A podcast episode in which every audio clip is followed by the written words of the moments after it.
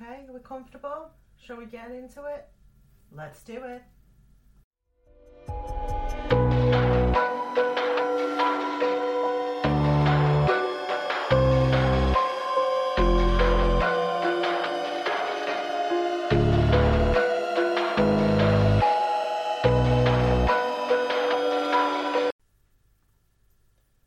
A man enters a restaurant just as some others exit. Inside, a woman sits with a dish and no cutlery, alone, but not for long. I'll just give you these. The man places a fork and knife on the table, which the woman had been eyeing from her chair. People have been known to use them. Who are you? asks the woman, a tremble in her voice. The Red House has a vacancy for you. Her opposite remark, casually as he sits down, try not to make a fuss, I'm just doing my job. In the following silence, the woman's eyes widen. But the Red House is just a story, she mutters. The rumours are accurate, the man asides. A facility where the rich and spiteful send their enemies to be kept alive and in pain for the rest of their lives. But wait, please, I. Your name is Leslie Cater, an investigative journalist who has taken to researching our establishment. We don't appreciate defamation, so I was sent to find you. The man continues, a smirk developing across his face.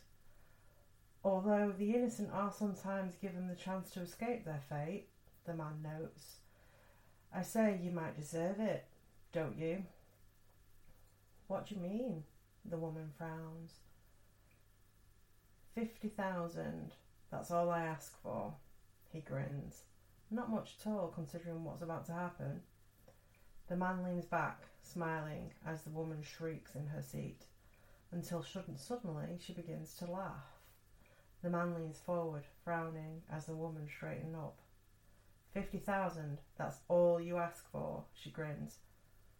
Not much at all, considering what's about to happen.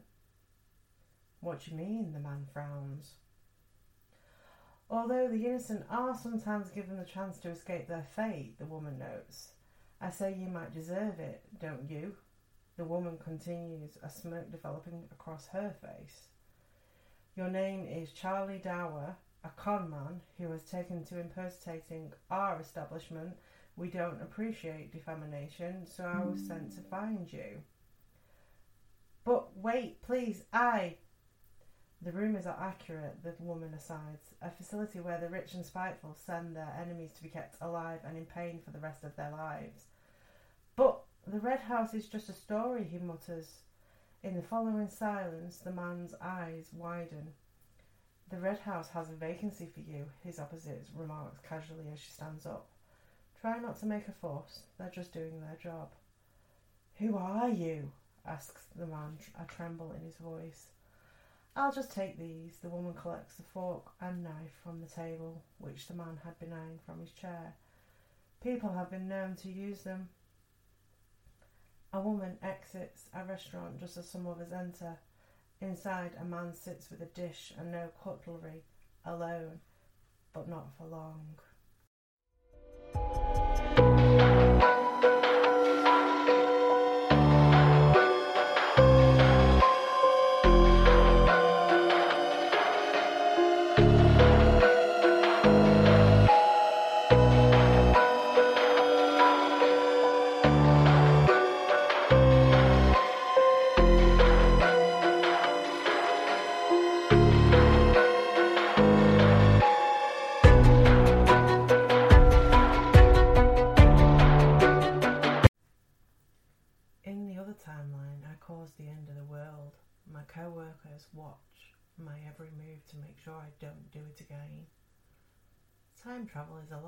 Sexier in the movies. Here, there's no fanfare. In the building where I work, there is a green door set into an enormous wall of natural rock. Once every few days, a traveller will walk out of the door warning us of a dire future that will come to pass if actions aren't taken to avoid it. Only the travellers have seen beyond the door, only they understand how they're transported back in time. As a dispatcher, I document what went wrong in those other futures and compile a report for Summit. They pull the strings to make sure we continue along our ever changing path to the ideal scenario. I loved what I did until last week. Danny, one of my favourite travellers, refused to share his notes with me. Sorry, Trev, need to go to Summit directly with this one. It's not unheard of for an agent to take a sensitive case to the boss. I didn't think much of it until posters of my face started going up at work. Protect the mission, don't tell Trevor. I was confused and unsettled, more so when I returned home to find movers scurrying in and out of the apartment opposite mine with heavy duty trunks. Gone were traces of my old neighbour, Tracy, including her now somewhat ironic comeback with a warrant doormat. Inside, I spotted dust and drill holes where they had mounted bugs and cameras. I set up a meeting with my boss, Liz. You're a great employee, she told me over a cup of coffee, but in another timeline, your actions caused the end of the world. I blinked. Me? Our own resident horseman of the apocalypse. My thoughts went to Summit, the agents watching my every move, and finally, why haven't they killed me? Can't, Liz said. Danny told them killing you causes the same outcome. I pondered this. Why not tell me what I did? I can promise not to do it. Liz shook her head. You could hold the whole world hostage. You'd really think I'd do that? Easy to play the noble saint when you're impotent, but all powerful. She slurped her latte. Few could take the responsibility. I looked down at my teaspoon, at the reflection of the cafe's only other patron. He sat by the door pretending to sip his drink. Summit will watch you until the day you die. You start going out of bounds, they will intervene. I've gotten used to the constant surveillance, the chilly reception at work, but one question still gnaws at me. What the hell did I do? Every time I move, I accept one of the summit goons to tackle me, but another thought haunts me. What if they aren't fast enough to stop me?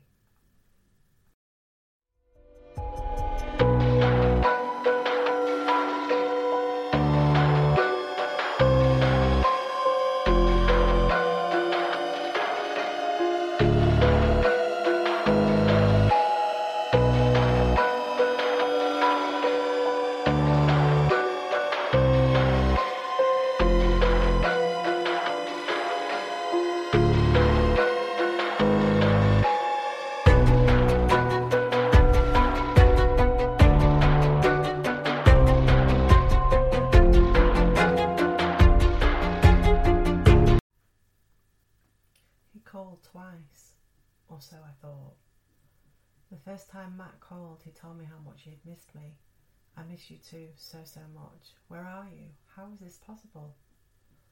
I knew damn well he was dead. I was the one who identified him at the morgue after the accident. We had buried him three months ago. The connection was lost before he could answer after trying to call back to no avail. I spent the night crying and wondering if I had become insane. The second time he asked me to put Gracie on the phone. Gracie was our eight year old daughter who was unwittingly playing in her room. Matt, that's not possible. I can't bring her into whatever this is. She'll end up so confused, just like I've been these past few days. Why are you even doing this? Come be with me. His voice sounded so cold. What do you mean? You know what I mean. Don't you want to be a family again? The three of us like we used to? It would be so easy. Gracie is my family now, and you will always be, but you're gone, Matt. You can't ask me to do this. He got angry. So you're just going to leave me here alone? God damn it. I should have known. I thought you loved me, Mary. Where is all of your love now? From that moment on, I had nothing else to say to him. What he was implying was beyond evil. How could he want us to die? I blocked the number right away and tried to move on. Today, around noon, I got a call from my daughter's school. She had just been taken to the hospital in a critical condition. The principal shakily explained to me how all of a sudden Gracie started running and jumped off a second floor window. It all happened so fast that no one had time to react. So far, they were thinking it could have been an internet challenge gone wrong. The phone rang while I was staggering to the car, still trying to process what I just heard. Unknown number. My, ma- my heart sank. Mummy, Mummy, I couldn't wait to talk to you. Daddy was right, it's so much nicer here. When are you coming? He says it should be any time now.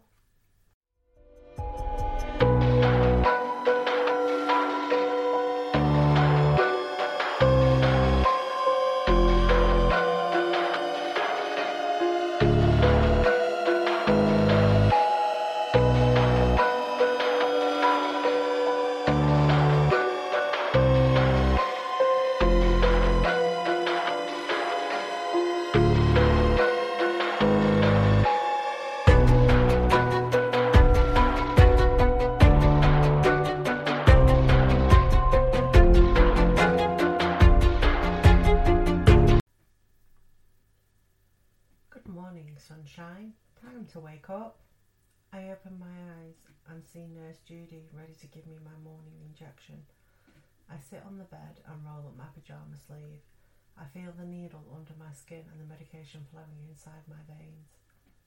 The nurse gives me a wide smile. Good girl, you can go to the canteen now and have breakfast with your friends. Friends? I don't have friends here. My friends are almost 60 miles away from me, enjoying life, learning new stuff, making out at parties, certainly not spending their youth in a psych ward. My parents put me here. It was another anxiety attack at school. I lost control and tried to do something stupid. Now everything seems stupid to me. I pass by Nutsy Nora's room. Her yelling is impossible to ignore. She keeps screaming, Kelly and Jenna, all over again and again, whatever these names mean. I see two doctors rush into her room with a set of tranquilizers. This place is full of people like her. I don't think I belong here. I enter the canteen and hear a loud surprise. I look around and see other patients gathered around a cake with numbers, candles, one and seven, and an inscription Happy birthday, Robin. Right, it's my 17th birthday. Yay, I totally forgot. I forced myself to smile and blow the candles. The cake, ta- the cake tastes like soap or cough syrup. I hid both candles in my pocket when nobody's watching. I guess it's the only gift I can count on today. I stop one of the nurses on the way back to my room. I ask if my parents are going to see me. She shrugs and walks away without saying a word. Great. As I lay in bed, I stretch my arms and look at my hands. They look weird. So damn weird. Maybe it's a side effect of one of those medications. Nurse Judy interrupts my contemplation. She storms in with an afternoon of dosage of pills. How are you feeling, my dear? Did you like your birthday surprise? she asks with that annoying sweet smile. Yeah, I forgot today's the day. She takes my hand and says, Oh, don't worry, darling, it happens to everybody. As she holds my hand, I ask her why my skin looks so strange. Nurse Judy, Judy gives me a sympathetic gaze. I think it's normal at your age, don't you think so, sweetie? Is she trying to make a fool of me? Oh, I've had enough. But I'm only 17. I don't know any other teenager with hands like these. Just look. I take the candles out of my pocket and almost rub them in her face. You see, one and seven, seventeen, I bellow. Judy gently takes the candles from my shaking hand. Robin, it's not seventeen. Let me show you the right order. It's seven and one. Seventy-one.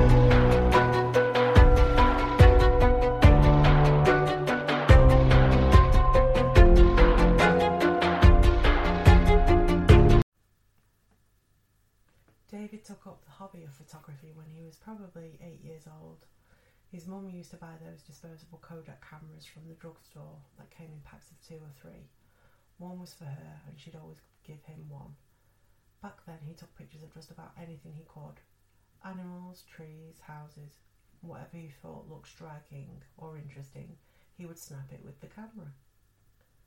Over the years, he got much better.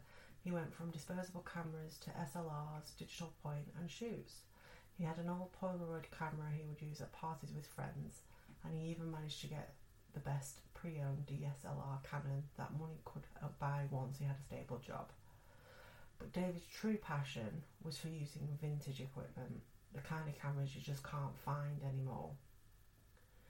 He absolutely loved to spend time in the dark rooms, developing still prints of the things that he would capture. It was like almost spiritual for him. Enlarging and developing the negatives in that dim red light was like being in his own personal paradise. David's most favourite camera was his Minolta X700. He probably couldn't tell you why it was his favourite, but he absolutely adored using it. He went everywhere with him. David even had pictures of his friends take off him taking him pictures. So you can imagine that if something happened to his beloved ex, 700, he'd most likely be beside himself. Well, that is exactly what has happened. David was going about his usual day when he discovered that he could not find his favourite camera. At first, he thought that maybe he had left it in his dark room, but it wasn't there. He didn't see it in his equipment bag either, and it was almost time for him to go to work. He knew he'd be visibly stressed at this point. Oh well, he would try and find it when he got home. Well, David did find his camera. When he came home that night, it was sitting on the kitchen table where he'd eaten his breakfast. How it got there was a mystery to him. He quickly picked it up and examined it. It was definitely his X700. He opened it up and then he noticed something particular. All the negatives had been used up. He tried to make them out, but he couldn't. It was just difficult to see them. There was only one thing you can do the dark room. David went to work and then began to see what had been captured on the film. It was him. Asleep in his bed, surrounded by black hooded figures every single print. He could feel his heart pounding in his own chest. His breathing was rapid, and then suddenly he heard the click. The red light turned white. There was a pentagram painted on the floor. David was surrounded by black hooded figures.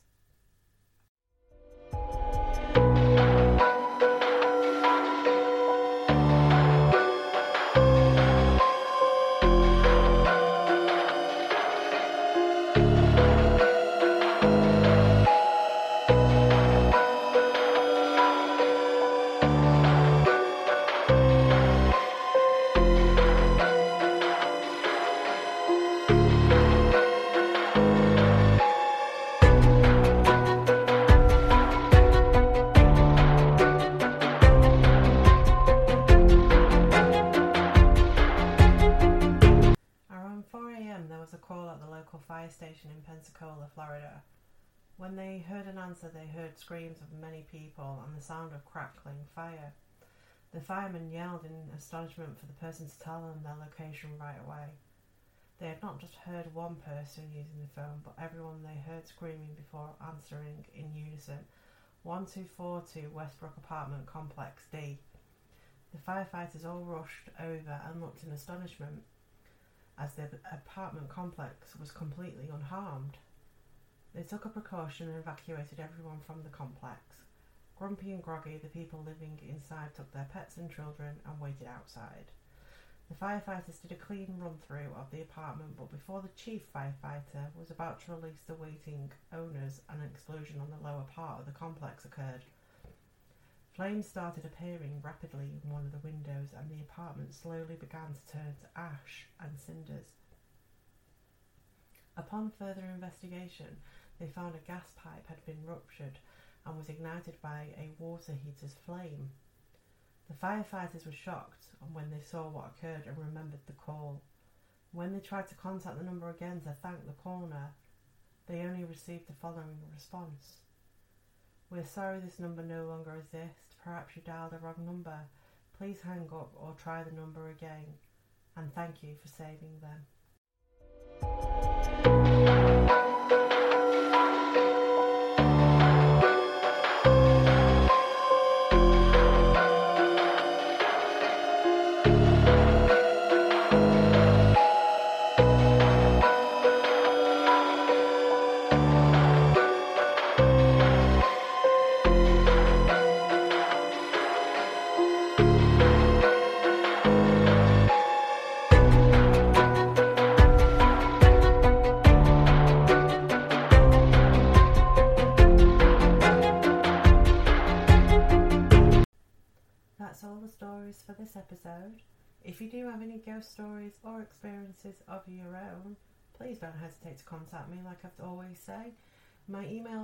Is always open and is darkandspooky13 at gmail.com.